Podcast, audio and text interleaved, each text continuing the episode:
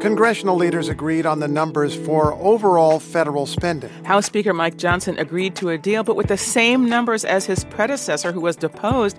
Can lawmakers agree on the details? I'm Steve Inskeep with Michelle Martin, and this is Up First from NPR News. We have a glimpse today of life in far northern Israel. In a finger of land alongside Lebanon, most civilians have evacuated. Israeli troops trade fire with Hezbollah, and everyone prepares in case of an escalation. And everybody has to call out sick sometime. So, why didn't Defense Secretary Lloyd Austin tell the White House in a timely manner that he'd been hospitalized? He's now facing tough questions from lawmakers. Stay with us. We've got the news you need to start your day.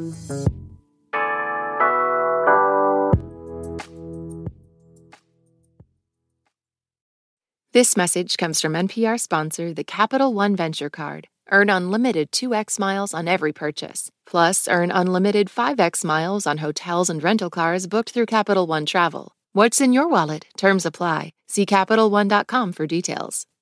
Support for NPR and the following message come from Carvana, on a mission to make car buying more convenient and affordable than ever before. In minutes, you can browse thousands of options under $20,000. Visit Carvana.com or download the app today to get started.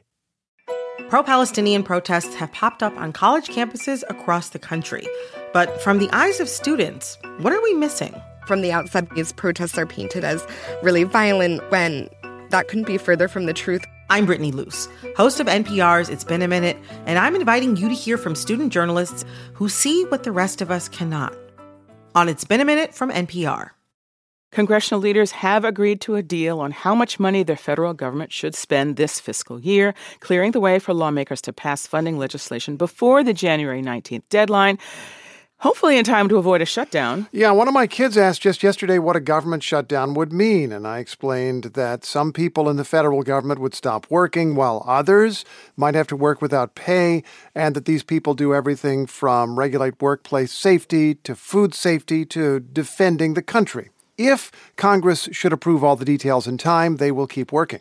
NPR's Eric McDaniel covers Congress, and he's here with us now to tell us more about all this. Good morning, Eric. Good morning.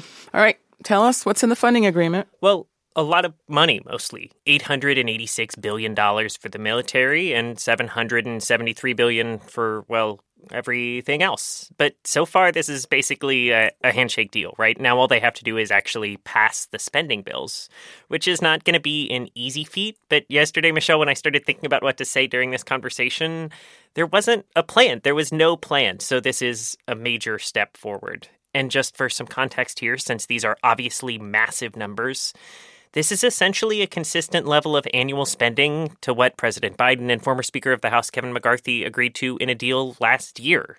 A deal that ultimately helped to doom McCarthy, who went on to become the first Speaker of the House ousted in a vote by his colleagues. And now his replacement, Republican Speaker of the House Mike Johnson, just agreed to essentially the same thing, but now with some little concessions, including a faster timeline on already agreed to cuts to the IRS and some unspent COVID money returned back to the government. And what are you hearing about reaction? Well, as you might imagine, some Republicans in the House are really mad. This is the anti compromise set of folks in the party, folks like the House Freedom Caucus and their allies. They wanted to leverage the looming government funding deadline on January 19th to extract big spending cuts and policy concessions on everything from abortion access to building a wall on the U.S. southern border. This was always a pretty big long shot that they'd be able to achieve that. It wouldn't get through the Democratic controlled Senate or be signed by President Biden, but it could have ended up in a government shutdown like we talked about that would have been really hard on millions of people. That's still a possibility, but it's less likely now.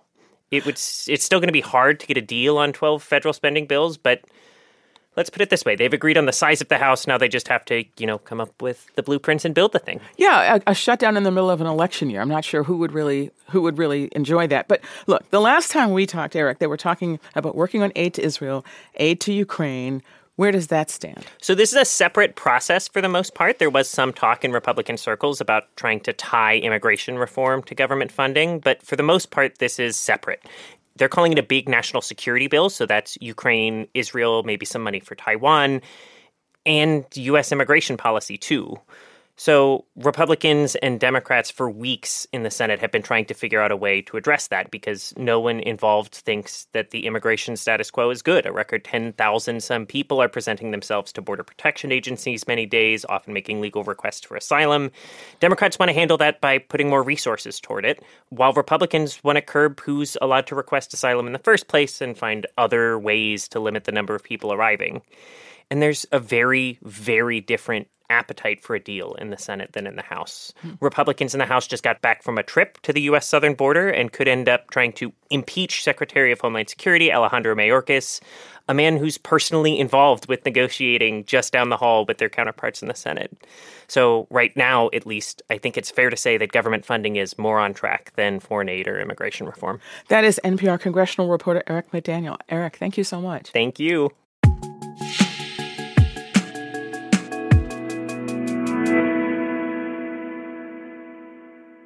We have a glimpse now of the low level war along Israel's northern border. This is a part of Israel far from the fighting in Gaza, but very close to an ally of Hamas. Israel's army has been exchanging fire for months with Hezbollah, which is across the border in Lebanon. Recent violence in Lebanon, the killing of a Hamas leader, has added to concerns that the fighting could grow more intense. NPR's Lauren Frayer is in Israel near that northern border and joins us now. Hey there, Lauren. Hi, Steve. Where are you exactly? I'm on the side of a road that's swarming with Israeli soldiers at the base of a hill where the other side of the hill is Lebanon, about two miles as the crow flies. Mm. The Israeli military has closed roads beyond where I'm standing. It says it struck a bunch of targets on the other side of this border overnight, including what it calls a Hezbollah military compound. Over the past day, I've been hearing lots of warplanes, booms of outgoing weaponry, air raid sirens on this side of the border. In the town of Kiryat Shmona, near here, residential neighborhoods have been hit by rockets, presumably fired by Hezbollah. I don't know if you heard that boom just behind me. Um, there are gaping holes in the side of houses here. But compared to the south of Israel and in Gaza, there have been very few casualties here because the area has been largely evacuated of civilians. Tens of thousands of people relocated to hotels farther south that have been paid for by the Israeli government. Now, there's no mandatory evacuation on the Lebanese side of the border, and there have been a lot of casualties from Israeli strikes there. What are you hearing from people who are on the ground still? I mean, really, one of the only civilians I could find here was a man named David Itkin. He stayed behind while the rest of his family evacuated. He's staying to work overtime as an essential worker in a factory. And I asked him about the atmosphere in his hometown here. It's like a ghost town now. Not a lot of people, not a lot of traffic. Politicians and, I don't know, society, everybody's saying that uh, Nasrallah is making speeches. He's referring there to Hassan Nasrallah, the leader of the Hezbollah militia in Lebanon. You mentioned last week there was an airstrike in Lebanon's capital, Beirut. It killed a top Hamas leader. Israel has not claimed responsibility for that attack, but Nasrallah nevertheless says he will respond to it, quote, on the battlefield. Mm. And that battlefield may be right here. Let's just note that U.S. Secretary of State Antony Blinken arrives in Israel today. Is he likely to have discussions that would touch on the conflict you're watching? Uh, he is expected certainly to do that. He's got a lot on his plate. He's been meeting with regional leaders in Gulf countries and elsewhere, drumming up support for the rebuilding of Gaza after the war there ends. When he lands here in Israel, he's expected to push Israeli leaders to curtail their widespread bombing of Gaza. And there are actually signs that that may already be happening. The Israeli defense minister has said with the withdrawal of thousands of Israeli troops from northern Gaza, the military is refocusing on more targeted special ops missions there. But Blinken has said he's worried that this conflict could, quote, metastasize. And that's a reference to this new front that could be kicking off here on the Israel Lebanon border. And NPR's Lauren Frayer, thanks for your reporting. Thanks so much, Steve.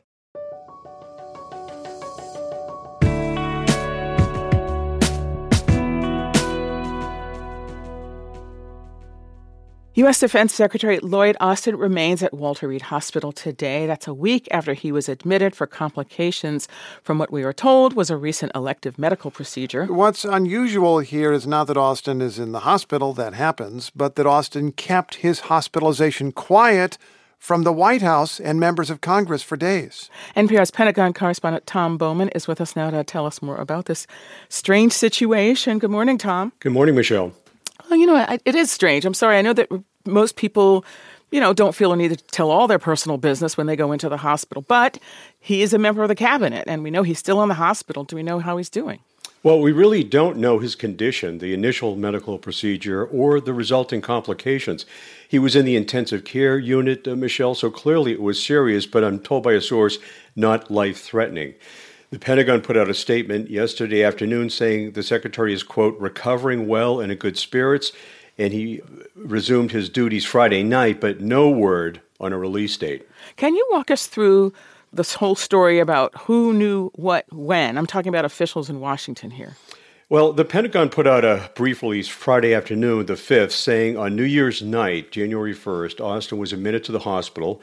We were later told his deputy, Kathleen Hicks, was informed the next day that she was the acting secretary. Now, Hicks was on vacation in Puerto Rico and was told a couple of days later on Thursday that Austin was in fact in the hospital. She offered to head home, but was told, listen, Austin would resume duties on Friday. Also on Thursday, the White House was finally informed Austin was in the hospital, and some members of Congress were only told, get this, a half hour before the press release was issued on Friday afternoon. Now, Austin himself has released a statement saying, quote, I could have done a better job ensuring the public was appropriately informed. Okay, the public, but what about his boss, the president? Well, right. You would think that Biden's principal military advisor in this time of war in the Middle East and possible continued military action by U.S. forces against militant groups in Iraq, Syria, and Yemen would have picked up the phone and told officials, at least the president, because there have been ongoing meetings about all these issues. Uh, you know, did anyone notice he was not around? Now, Biden spoke with Austin over the weekend, and we're told he has confidence in the secretary, but members of Congress, both Democrat and Republican, still want answers. The top leaders of the House Armed Services Committee, Republican Mike Rogers and Democrat Adam Smith, put out a statement yesterday. They said several questions remain unanswered. What was the medical procedure and resulting complications? What is the Secretary's current health status? how and when the uh, delegation of the Secretary's responsibilities were made, and the reason for the delay in notification to the President and Congress. So, Tom, I'm going to mention there, you've covered the Pentagon for a long time. Have you ever seen anything like this? Absolutely no, never anything like this. But Austin, who's 70 years old, he's always been very quiet, not very talkative, rarely seen in public or the press room. And he was in the same way when he was a four star general, when he was in charge of operations in the Middle East.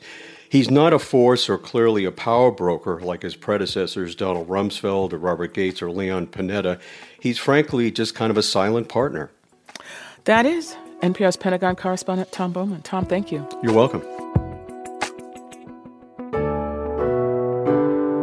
And that's up first for Monday, January 8th. I'm Michelle Martin. And I'm Steve Inskeep. Today's Up First was edited by Krishnadev Calamur, Jim Kane, Ally Schweitzer, Kelsey Snell, Michael Sullivan, and Alice Woelfle. It was produced by Ben Abrams and Ziad Buchh and we get engineering support from Phil Edfors. Our technical director is Zac Coleman. Join us tomorrow. And one final note it can be hard to keep up with all of former President Donald Trump's legal problems. He is facing 91 charges across four criminal cases. That is why NPR has launched a podcast to help you make sense of them all. Trump's Trials is our regular take on the legal challenges the former president is facing, all while running for president again. Listen to Trump's Trials wherever you get your podcasts.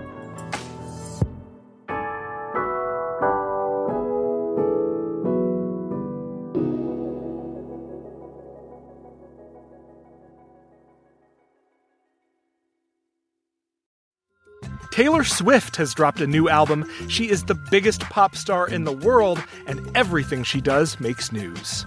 I gasped. I was like, oh my God, I've been there, and you can identify with it. For a breakdown of Taylor Swift and her new album, The Tortured Poets Department, listen to the Pop Culture Happy Hour podcast from NPR.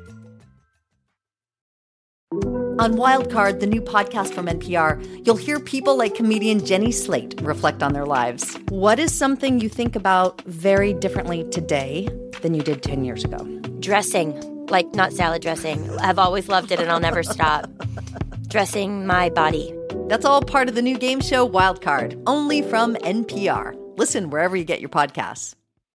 Want to hear this podcast without sponsor breaks? Amazon Prime members can listen to Up First sponsor free through Amazon Music. Or you can also support NPR's vital journalism and get Up First Plus at plus.npr.org. That's plus.npr.org.